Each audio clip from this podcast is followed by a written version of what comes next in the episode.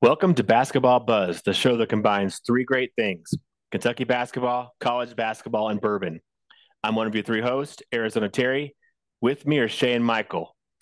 Guys, I would ask you how you're all feeling, but I imagine we're all a little bit annoyed about our Kentucky Wildcats at this point. Am I on track? I'm annoyed about more than that, but yeah, that's true. I think you hit the nail on the head. There's just so much to complain about. Like, we laid an egg versus Kansas. We win at Ole Miss, brings us a little bit of hope. Then we got a home win versus Florida, even though it wasn't like as convincing as I would have liked. And then we played a really atrocious second half versus Arkansas. And we are most definitely a bubble team right now. Like, Arkansas is no longer on the bubble.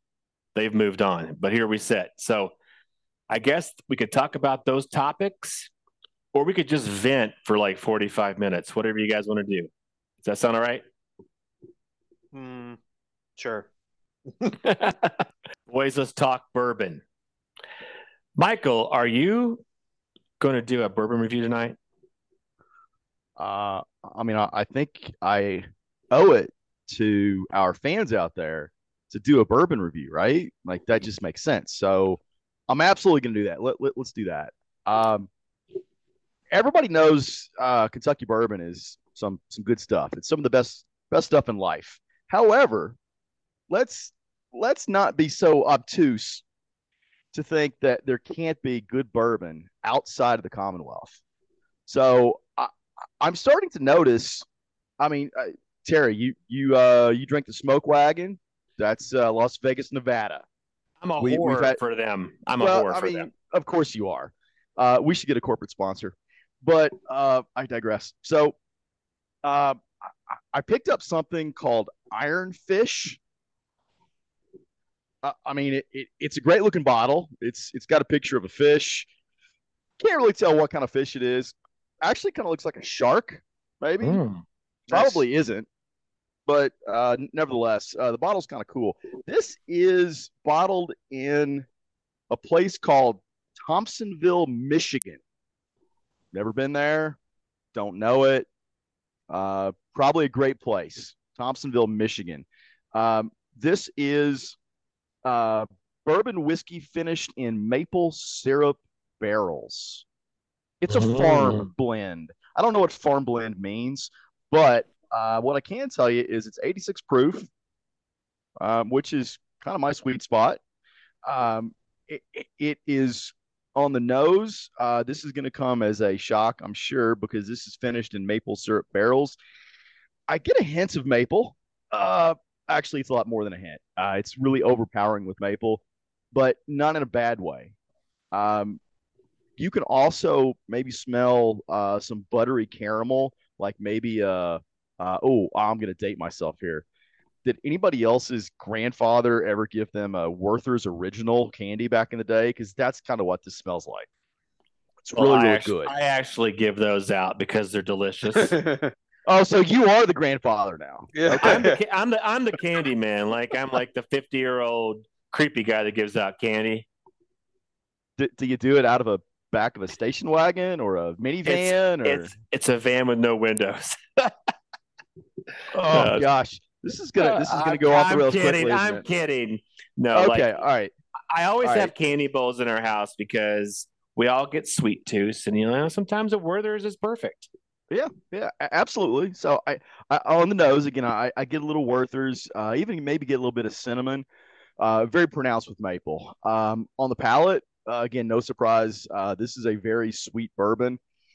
You taste the maple; it comes through. It's full. It's rich. However, while I can't say that this is a complex bourbon, there is a balance to it. It's not all like one sweet note. There is a bit of spice, a bit of rye that you can taste. So again, a little bit of a balance. The finish. Very smooth, very sweet. There's minimal alcohol burn. it's exactly what it says it is. It's maple. This is delicious. I got it at Total Wine here in Denver, and I think I paid $50 for it. And as much as I love bourbons that probably the typical bourbon that I drink is in that maybe 60 to 80 range. This is a little bit cheaper, and because of that, there's more of a value. I really like it. I like it a lot. This is kind of a cool place, though, because Iron Fish is making stuff in barrels that have been exposed to mezcal, Tawny port, which is one of my wife's favorite things. They have a couple of Caribbean finishes. They do some cask strength, and they're in the process of making this a one-stop shop. Right now, they're not that old, so they're still doing some other things off-site. But that's the goal, is to be able to bring everything together.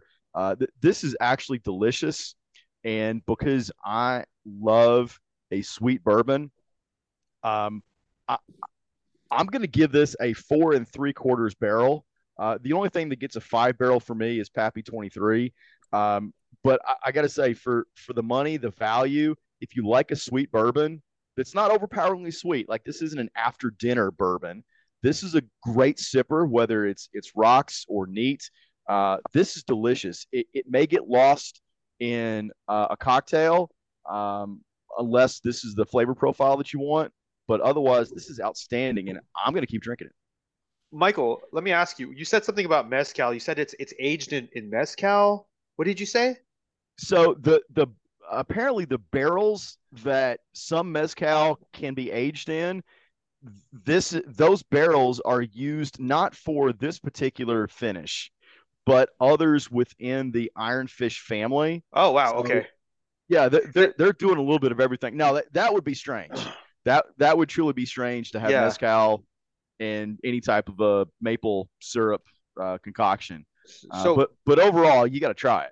So if listeners don't know, mezcal is my second favorite spirit behind bourbon. And there are a lot of similarities between mezcal and bourbon. I think the smokiness is something that both drinkers would like. Mezcal is, I don't find it that offending tasting by any chance, but I know that certain people either they swear by it or they don't like it. Yeah. But it's very good in cocktails. But if people don't know, mezcal is almost like how bourbon is to whiskey, mezcal is to tequila. So tequila is made with the blue agave plant. Mezcal is made from various different agave plants, but generally made in the state of Oaxaca in Mexico. Tequila is cooked in ovens. The agave plant is cooked in ovens before the distillation process. Mezcal is cooked under the earth in lava, within lava rocks, which really gives it that smoky flavor. Tequila is aged sometimes. You know, you'll get the Blanco, you get the Añejo, you'll get the Reposado. Mezcal is always clear. And so that's kind of a little bit of a, rundown of mezcal. It's very popular out here in Southern California. I love it. I think it's amazing. Goes really well with citrus. Well, you're about to say something, Terry. Go ahead. No, dude, you're giving us so much knowledge about mezcal. Like, I don't know a lot about it. Like, that was amazing. Yeah. Oh, well, I love mezcal. I honestly, mezcal, I drink bourbon and then mezcal here and there, especially in the summer. And usually I put mezcal in mixed cocktails, but in Mexico, it's drink straight. And often you'll find really nice bottles of mezcal with the agave worm in the bottom. I don't know if you've ever seen that. You'll sometimes see that in Texas. So there's a rumor that if you eat the agave worm, you'll hallucinate, but that's not true. I've never done it, but it's just a marketing gimmick. And then mezcal has a lot of what's cool about mezcal is that it has a lot of grassroots type of mom and pop type of feel to it, because each village in the Oaxaca region will like almost create their own take on mezcal. And so there are a lot of restrictions on who can and cannot make mezcal that are a bit controversial and changing in the upcoming future. But keep an eye out, because you'll see in the future that big brands will have something called agave liqueur, and that will be mezcal. But I think it's going to be a rule that only mezcal can come from Oaxaca. So, I mean, if you haven't tried mezcal, I highly recommend like a mezcal with lime juice or with Cointreau, just something that's really citrusy. It pairs really well. You get like a smoky, citrusy cocktail. Maybe put a little bit of tahini on the rim, a little bit of tamarind. Amazing. Look what you unleashed, Michael. I had no idea, but now tremendous. Shay, I want a mezcal cocktail. I want to drink something. Total Wine, all of those places they'll carry it near the tequila. I recommend Del Maguey. That's one of the. It comes in the green bottles. It has a very cool Art Deco, almost-ish looking, or like almost like a Pablo Picasso type of painting on the bottle. You've seen it. You've probably seen it at restaurants. But that's the one I highly recommend. It's very good, very very good. Nice. Let's just go to Irvine and have like Shay just do like an in-service basically road trip. One of my favorite cocktails actually is called it's a take on the cocktail called The Last Word. And I don't know if you heard The Last Word cocktail. It's like a Prohibition era, turn of the century type of cocktail. This cocktail is called The Last of the Oaxacans.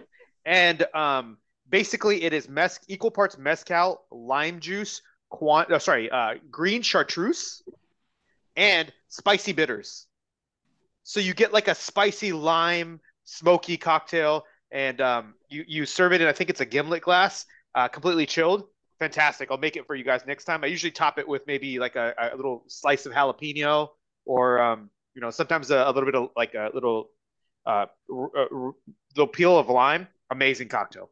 So The Last Word, like a Prohibition era cocktail? The Last Word is a Prohibition era. I think it's with gin, but I think you swap out the gin with mezcal and you add spicy bitters.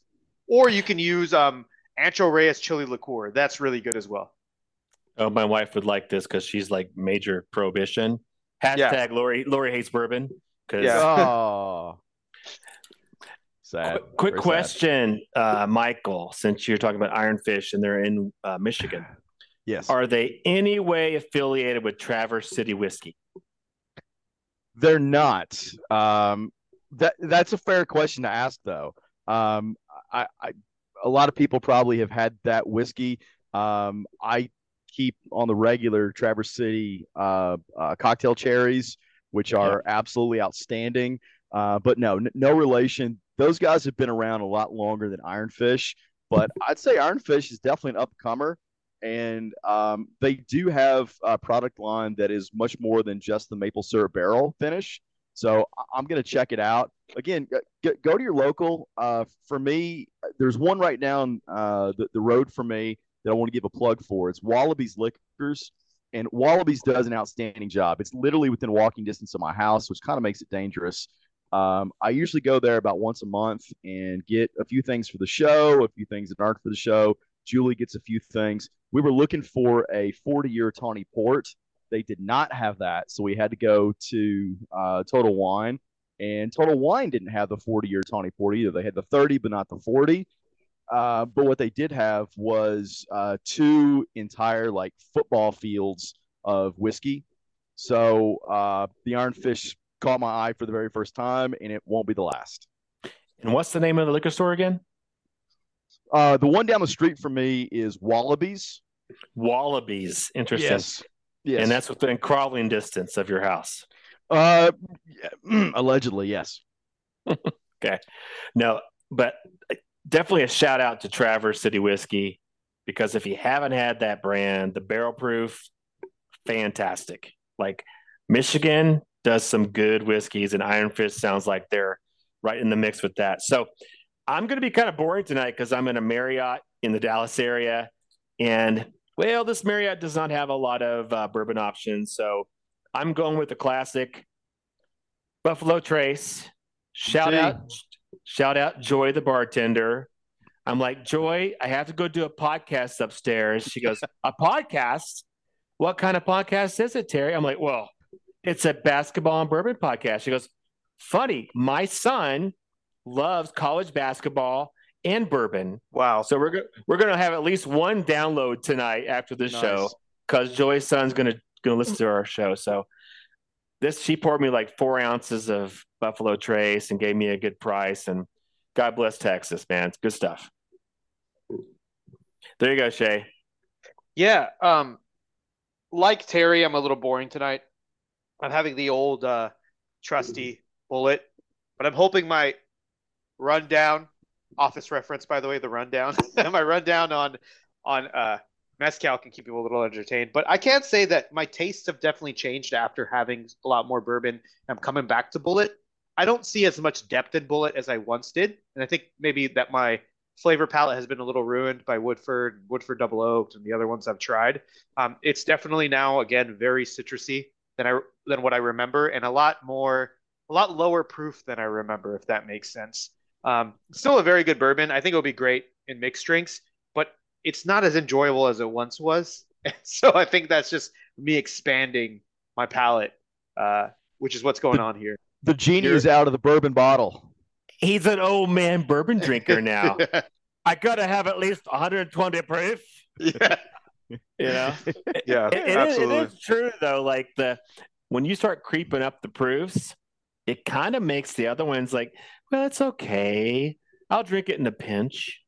But yeah, it makes it different. Thanks for the mezcal knowledge, Shay. That's going to be something else. We're going to totally promote the hell out of that. So, all right, let's talk. I'm going to just open it up. You guys take control of this because I am literally drained from being so upset. That Arkansas game, like, basically we had like identical resumes and here we are at home with them. If we win, we're probably off the bubble.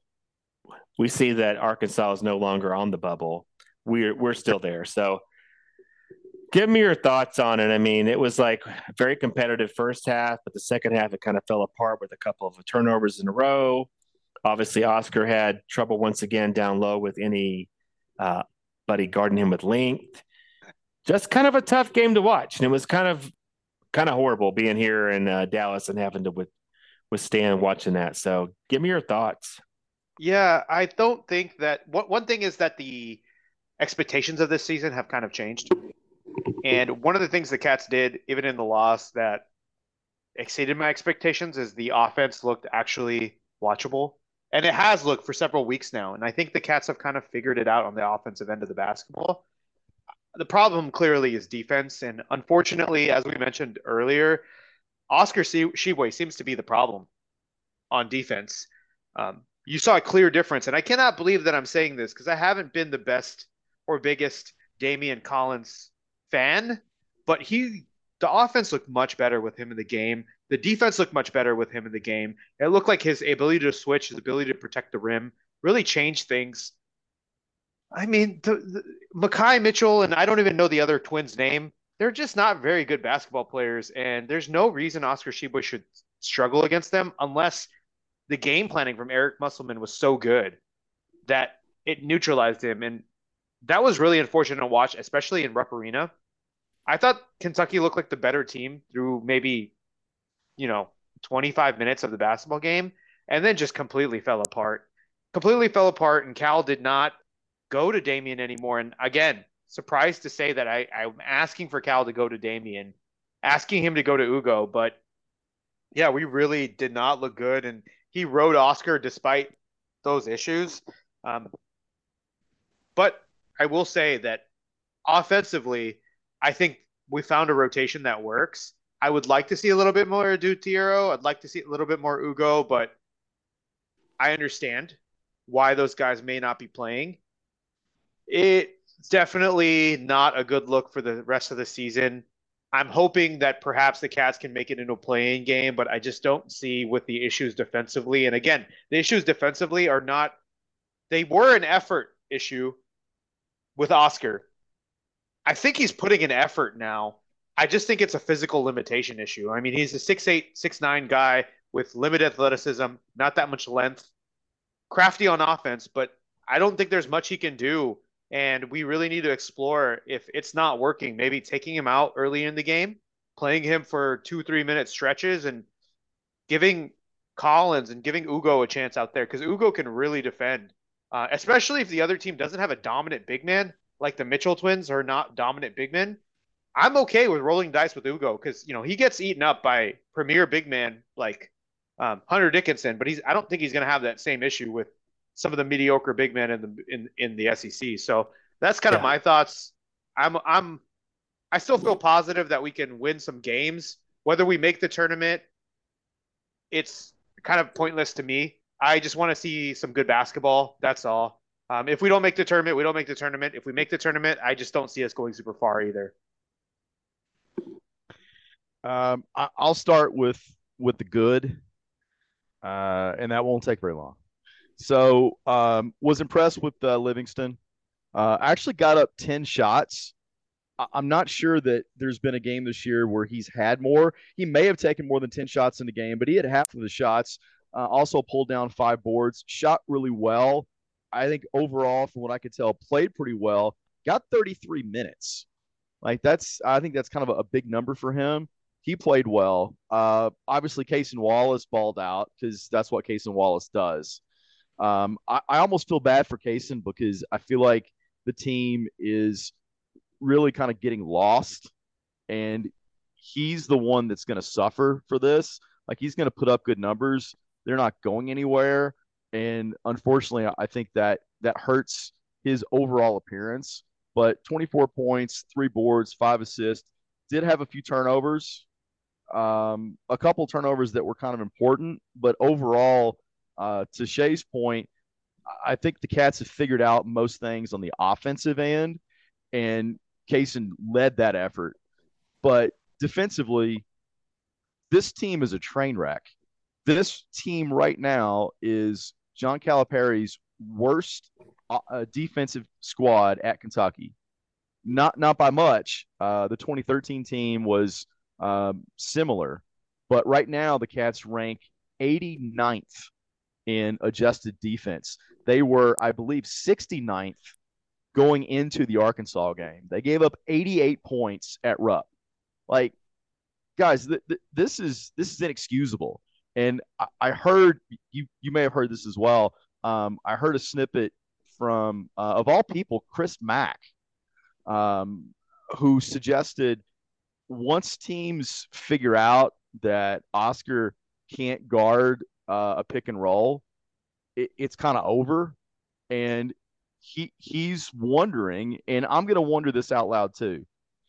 I understand that Cal isn't a believer in his own defense. And I'm not asking that John Calipari overnight become a Jim Boeheim. There's no need for that. But could Kentucky benefit from not constantly giving teams the exact same look so they can run the exact same plays with the exact same good results? Like, is that too much to ask? Why can Kentucky not do that? Do they refuse to do it because we're Kentucky and we're too good for it?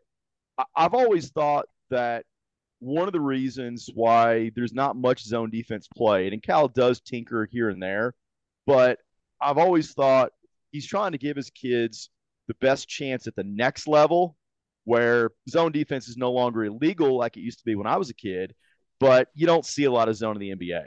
So yeah. I understand that. But can we play – more than a look or two a game of zone and maybe try to complicate the situation for the opposing offense just a little? Is that too much to ask? No, it's not. He actually played a little zone, which would freak us out. I mean, Shay texted us and like, Kentucky played zone. And I was like blown away. I'm like, but then it was gone. Never came back. He doesn't do a lot of disruptive stuff. You know, I'm a big believer in just a couple possessions here and there in a game can be the game. Like if you just disrupt a little bit of pressing, a little bit of 2-3, I don't know, 2-1-2, just different looks sometimes just gives you an advantage. Cal doesn't do that, man. And this team is like really poor defensively. Go ahead, Shay. Yeah, Cal. If one of the articles this week, one of the news stories that came out was how one of the Arkansas managers left the game plan that Arkansas did at like a bar or at something, and it was like a 20-page detailed report. And you know, Cal is part of the old school part of coaching, the part of coaching that came before data analytics. Yeah, took everything over by storm. He's the kind of guy that's like, okay, I'm not going to play zone because I got better athletes. and my better athletes are just going to defend better than you. And no matter what kind of game planning you do, they're going to be better. Well, he doesn't have those kind of players anymore, you know, and you're kind of forced to focus on those data analytics. And granted, Cal has complained like he doesn't have the staff that he did with, you know, with other schools, what other schools have. Other schools have tons of guys on staff, tons of men, women, math people that just figure this all out for the coaching staff. And he's complained about that. And so I'm not trying to make excuses for him, but that's one of the things that that group will do. And that's one of the things that he needs to push for. And needs to argue that, look, these are the other, what are the other schools are doing? This is why we need to do that. This is why all NBA teams are doing. And, you know, one of the last teams to employ that was the Los Angeles Lakers. There's no secret why they're struggling. It's that they didn't adopt data analytics. They tried to focus on talent. So that strategy isn't going to work anymore. You see how detailed Nate Oates is? You see how detailed Eric Musselman are for any average game? You can get over that if you just have far superior athletes. But if you have a team with a 6'8 center who isn't athletic, you have a bunch of role players on your team, which is fine. You can win like that. You better have strategy going into that. And zone defense, I'm not a huge fan of zone defense. I think it can work in spurts. But yes. I just don't think in the three-point era, it's a great tactic to employ all the time. I mean, look at Syracuse. They used to be a blue blood program, and now they basically don't exist. And they accept mediocrity or worse than mediocrity every year. And that's kind of the way we're headed if we don't adapt or change. And Cal used to be one of the best guys in that. I personally also feel that a coach can work on that, and they can do that if they're just focused on coaching. And credit to Cal. He's a great guy. I love him. I'm so glad he joined UK, but he's really focused a lot, and from people around him, from what I hear, really focused a lot about the community, about what he can do that's more than being a basketball coach. And that's a great thing, but it's also affecting wins at this point. For next season, I would like him for a year that he may not have the best athletes, but he's definitely got the best talent, the best skilled talent, to focus on combining some data analytics and just outclassing you. Because this year's team doesn't have the horses to do that. They need to focus on how can we pick our spots, which is what other teams are doing and being very successful at. There's no dominant team in college basketball this year, but I guarantee you a lot of those teams that are doing really well are focusing on all that stuff. These are great points, because when's the last time we had a team, I mean, be honest, that was probably good enough to make a deep run? I'm thinking 2019. I mean, even last year, I felt the roster was good enough to make a deep run, but they weren't the athletes that we used to have. Like when we had Quickly and Maxey and Higgins and Richards, like that was a team that was built kind of to do that. I think the way Cal's doing things right now, because it doesn't work, because we don't have the personnel for it. And it's showing. Like we're getting, like Mikael Mitchell dominated down low. He dominated Oscar. Who the fuck is Mikael Mitchell? Like he was at Rhode Island. I don't even know where he was last year. He's 6'10". I don't even know where he is. I know, he's just an average 6'10" SEC center, and he dominated. He averaged 4.6 points per game. Shot 7 out of 9 and had 15 against the Cats. I'm gonna vomit. I mean, hold on one second. As a team, don't vomit the Buffalo Trace. As a team, Arkansas shot 63%. 63. Like that's like, that's like, well, we saw the game plan. They're a good defensive team. They're good around the rim. We know what to do. Like you should have a game plan to prevent that. They did exactly what they do. They turned us over. Anthony Black had 19 points. He had like fucking 5 turnovers. He wasn't all that, but he did enough, man. He disrupted things. Did I not tell you guys before this season how good Ricky Council was, though? Did I not say Ricky Council? Dude, he was so good. Yeah, so good. I told you, I watched a lot of Ricky Council play, and the way that he played, I was like, he's going to be a successful SEC guard because he's a physical guard. He's a big guard. He's incredibly skilled, and he's played for... He played at a really good program. Like Wichita State's a mid-major program, but they're a very good program. They run like a high-major program. Absolutely. If you could probably even consider them. I think their time's kind of passed, but, you know, they are a good program, and he is super skilled, and he combined that with very good athleticism.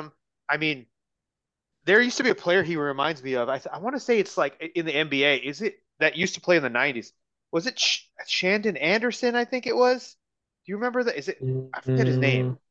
Yeah, Shandon Anderson. It was like just got a really big guard that had really good athleticism and it would attack the basket really hard.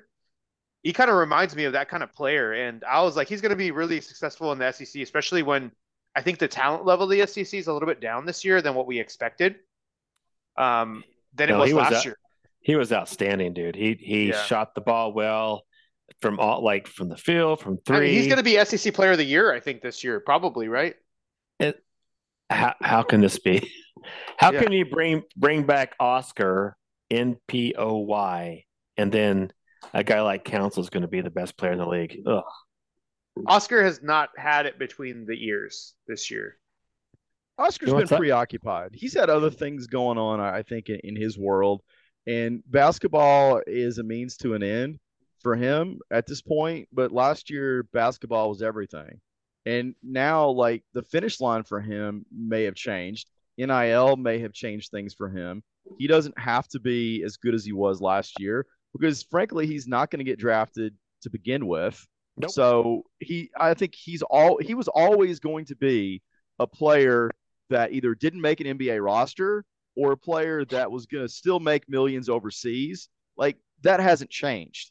So does he have to put in the same effort? Does he have to have the same work ethic? No, he doesn't, to get him in the same place. So, like, part of me, as just like a fellow human, looks at that and says, okay, so he's realizing he doesn't have to effort as much to get to the same place. So he's not, and I can appreciate that. But as a Kentucky basketball fan, I'm like, fuck you, Oscar. You should be doing all those things because I win games. 7-7 is not acceptable. I don't think it's better for the team. And I'll say this is a hot take. And I hope you guys agree with me, but I think it's better Oscar does not return next year, especially with the players we have coming in. And it's not because I don't like his attitude. It's not because I don't like him. I love Oscar. I just don't think that that kind of play or his style of play is going to make the rest of the guys as good as they could be. I want to let the guards and the 1 through 4 players next year just take it and go. As Cal says, go, just go and make your big man a rim-running big man who blocks shots and catches lobs, doesn't post up, doesn't need the ball down low. That's exactly who Ugo and Aaron Bradshaw are. I think he's just going to clog up the paint, and especially with Aaron Bradshaw. I think Ugo's really good defensively, but as good Ugo is defensively, I think Aaron Bradshaw can stretch the floor really well on three, and we can all debate how legit on three's ranking and how much we respect Jamie Shaw. That's kind of a question in itself. They ranked Aaron Bradshaw the number one player in the class, which in a class that has Justin Edwards is a big stretch for me. But I think they see like the long-term potential of him. The fact that he is like Dereck Lively, very similar to Dereck Lively, but maybe better offensively, not as good defensively. And Dereck Lively hasn't been very good this season, but that's the kind of player that kind of ability that Aaron Bradshaw has to stretch the floor, even shoot it out to three. Of course, he's playing on a team where he's overshadowed by players that have the ball more than he does. But I really feel like Cal needs to take the time, just let those two guys get the majority of the minutes at the 5. Yep. And maybe some Daimion Collins if he returns, which I don't know about that. I don't know if he is going to return. I want him to return because I can actually see that potential now. Has he bulked up? He looks bigger. I agree. I think after he lost that weight, he doesn't look as skinny as I remember. But I don't know. I don't know if he's bulked up. I think he's a great kid. Don't get me wrong. I think he's a great kid. He's obviously been through a lot, but I just don't know if the fishbowl of Kentucky is the right situation for him at this point in his life. I think he could have a lot of success going to like a UTEP or like, a school close to home in Texas. Not Baylor. I think Baylor even is a little bit too big. A place where he's going to get a lot of minutes, a place where he's going to get the ball a lot.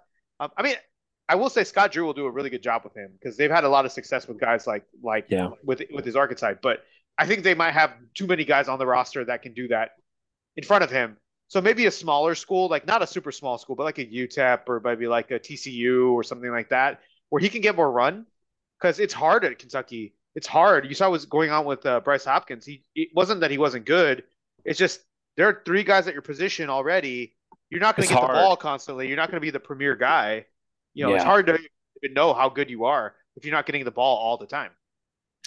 Can we talk about Bryce Hopkins for a second?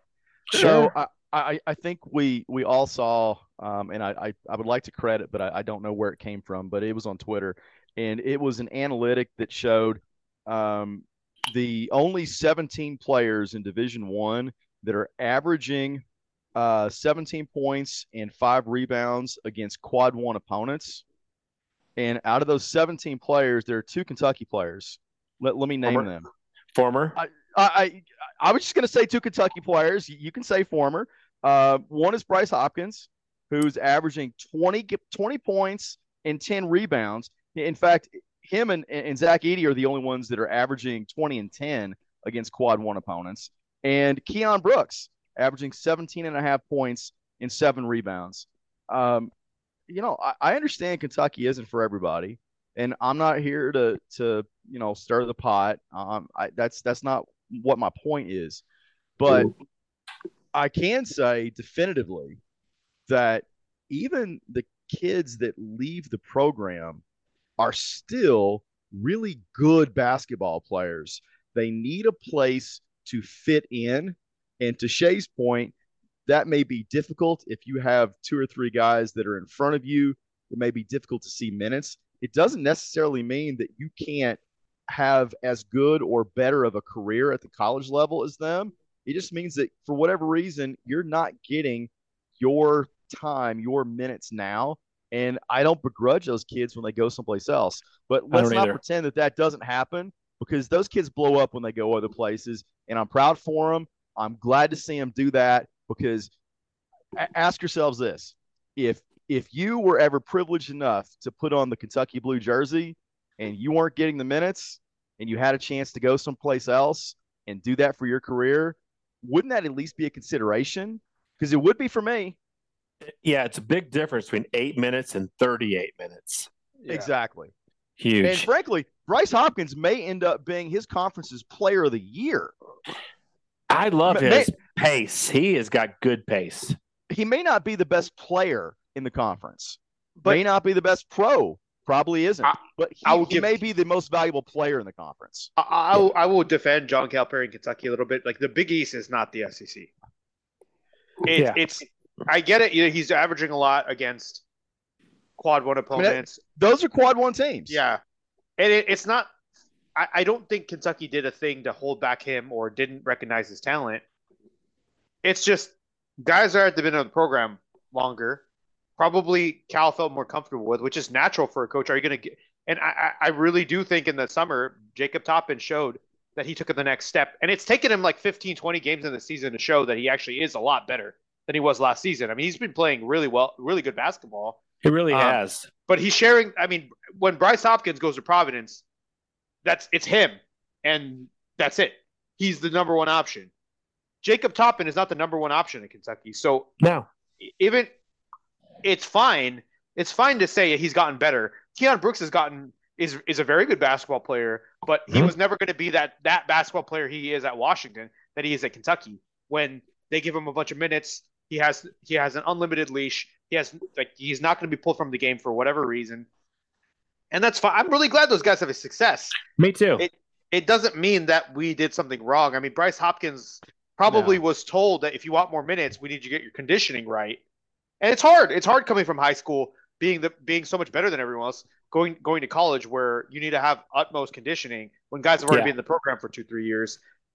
He needed to go somewhere not only where he got more minutes, but where the style of play suited him and that he could play through mistakes.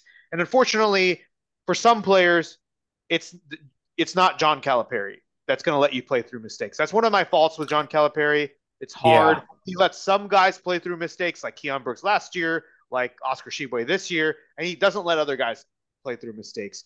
But letting a senior play through mistakes and not letting a freshman play through mistakes, I think that's pretty common. Cal has a short leash for certain players. He does not give you much room for it. Let's talk about CJ Frederick, especially in this Arkansas game. Goose egg. No points. 1 assist. Oh, that's pretty much it. 1 foul. He played 21 minutes. I don't know, guys. I'm thinking, there's certain times where CJ, if he's not hitting shots, he's not giving you anything. It might be time to try somebody else off the bench. Yeah. I don't know. Maybe Adu comes in. He's physical. He's tough. He's a decent shooter. Kind of yeah, put him in. Put him in, because CJ is not getting anything for us. And there was a time where we're fighting to get back in the game. I'm but you can see that CJ is not producing Cal. I always have a problem with Cal and his substitution stuff. This was one that really bugged me because CJ was just not effective at all. Cal pulls people's names out of a hat for his substitution pattern, and you can't you can't convince me otherwise. Adu got 0 minutes. He got 0 minutes. Cal played 7 players. Reeves didn't shoot the ball particularly well, but still had 11 points off the bench. Collins did play pretty well, but that was it. Nobody else played. Ugo didn't play. 7-man rotation. Yeah, 7-man. And you know what? I actually don't mind that. 7 or 8 come tournament time. I think that's kind of ideal, and we've talked a little bit about that. But you can't have a starter that goes 0 for 4 from the field and gives you 0 points. You can't. And CJ seems to be as streaky of a shooter as there is. And many other basketball players, shooters especially, their defense feeds from their offense. Their hustle feeds from their ability to hit shots. And if those shots aren't going down mentally, you're not the same player. And if you're not the same player mentally, that checks into physically, you won't be there either. And it's tougher for CJ physically to play defense to begin with. So you take him out of his offensive game, and no, you're not going to get anything from him. So I don't know why we saw him for 21 court minutes. It's kind of embarrassing. The kid, I like his trajectory for his career. I think he's going to take over for Dane Bradshaw on the SEC network at some point, and he's going to be outstanding. And it looks like an area that he wants to work in, and I think that's fantastic. But you can't have a starter that goes over. You can't. And if you have your 2 wing scores are 4 for 16, we lose. And Oscar's not playing well down low. We lose. CJ was terrible. CJ was getting after it defensively, and then Reeves was getting after offensively, but not giving you anything on defense. And it was I wish they were the same player. When you want to morph those 2 guys into super player. I understand. I think we need to get Reeves. I think we just roll with Reeves. Should we have Reeves start and CJ come off the bench? Yeah, I don't think it matters too much, but Reeves has proven to me, at least, that he needs to be back next year. I want him back on the team. I do too. I don't know if I can say the same thing about CJ. I think I would like it, but I think there might be too many other guys at his spots. But Reeves, he has proven he can score at the highest levels. I think he's gotten very comfortable, at playing at this level. And a lot of the games, I will say, he's gotten after it defensively. But Cal is finally using him correctly. That's the thing. Cal is finally letting him cook, not making him a wing scorer, because he's not a wing off the curl scorer. He's a guy that will score off the bounce. He'll score off the dribble. He's a 3-level scorer, like you said. He's shown me a lot, and I'm very impressed with him because his numbers. Obviously, he's played limited minutes. He's played off the bench, but he has some of the better numbers per minutes played. And he scores in bunches. And he affects the rhythm of the game, and he will score a bucket here, a bucket there, and he's getting more and more confident. And I want to see more minutes to go to him if possible. Yes. Maybe even start him. I really hope that he comes back next season. If he comes back, and he's the backup shooting guard, that will be huge. If Dilley doesn't end up coming and he's a starting shooting guard, I'll still think, okay, that might be okay, because he'll probably be the player he is now. Yeah, at the beginning of the season, at least. When we reach the ball, I'm like, it's going in. I just always feel confident like that. And he has good handles. He's got a good mid-range game. He has a beautiful three-point stroke. So I want him back next year. All he can't do is he's not a great creator. No, like he doesn't assist a lot of baskets, but he will create for himself, which we need. We do need that. Anything else but the Arkansas game, guys, you want to go over? Sucks to lose at home. We've been so good at home over the last couple seasons. Arkansas is a very good coach team, despite their record. I mean, Eric Musselman, he has my respect. Possibly a future Kentucky coach, I don't know. But this is a game that was easily winnable because they are good, but they're not that good. I think I said before the game, if Oscar eats inside, this is an easy Kentucky win. He did nothing. He gave us absolutely nothing. And that's when I realized that it's probably not going to be a Kentucky win. When Mitchell destroyed him down low, I was like so shocked by that. Yeah. Defensively, we knew that there were issues, but Oscar only took 6 shots. It hit half of them. Only took 6 shots. Only had 1 trip to the free throw line. Was 1 out of 1 from the line. Like, here's the deal. I understand that we don't necessarily want our offense running through Oscar, and I get that. We've talked about that ad infinitum. Yep. But your leading scorer only gets 6 shots? It's weird. Is he too scared to shoot? I mean, he should. You know what he should be scared of? He should be scared of shooting long twos, because I would yank his ass in a minute even for taking a long two. That's not your shot. It's just the 17-footer? The 17-footer? Nope. Yeah, they're always trying to – yeah, go ahead, Oscar. Shoot that. Shoot that 17, 18-footer, man. Yeah. All right, let's talk about the next few games. We're at Georgia, so in Athens on Saturday. Not an easy game. I mean, none of the games this season have been easy. Yeah, what is an easy game now, Terry? Well, we don't have any more because everything at home we had a chance to win. We should have won. We fucked it up. So we got to beat Georgia at Georgia. Then we're going to Mississippi State. That is a very hard game because they're playing pretty well. Then we have the stupid Vols back in Lexington. They're going to want revenge. Then we're at Florida, and Florida and Gainesville is going to be hard. Then we got Auburn. Somehow we're like tied for 4th in the SEC. I don't even know how this is possible. Here we are. If college basketball is mid, that's why. Dude, if we win a few of these games, we could be like 2nd or 3rd in the SEC and kind of suck. Well, yeah, like if you want to look at Georgia, Mississippi State, Tennessee, Florida, Auburn, Vandy, and Arkansas to close out the season. Right now, Ken Palm is suggesting that Kentucky goes 3-4 in those games. Nice. Win against Georgia, and then 3 consecutive losses on the road at Mississippi State in Starkville, lost at home against Tennessee, lost on the road in Gainesville, back-to-back wins, Auburn and Vandy, and then a loss to close out the season Arkansas. Down in Fayetteville. Yeah. And I got to say, I think that's probably pretty fair. I think that's probably what will happen. So question, basketball plus crew back in MSG for the NIT? Oh, my God. I ain't going. With better weather? We got to steal one of those games. I don't know. This is stressful. I don't want any more stress. No, it doesn't matter what games we steal, what games we don't steal.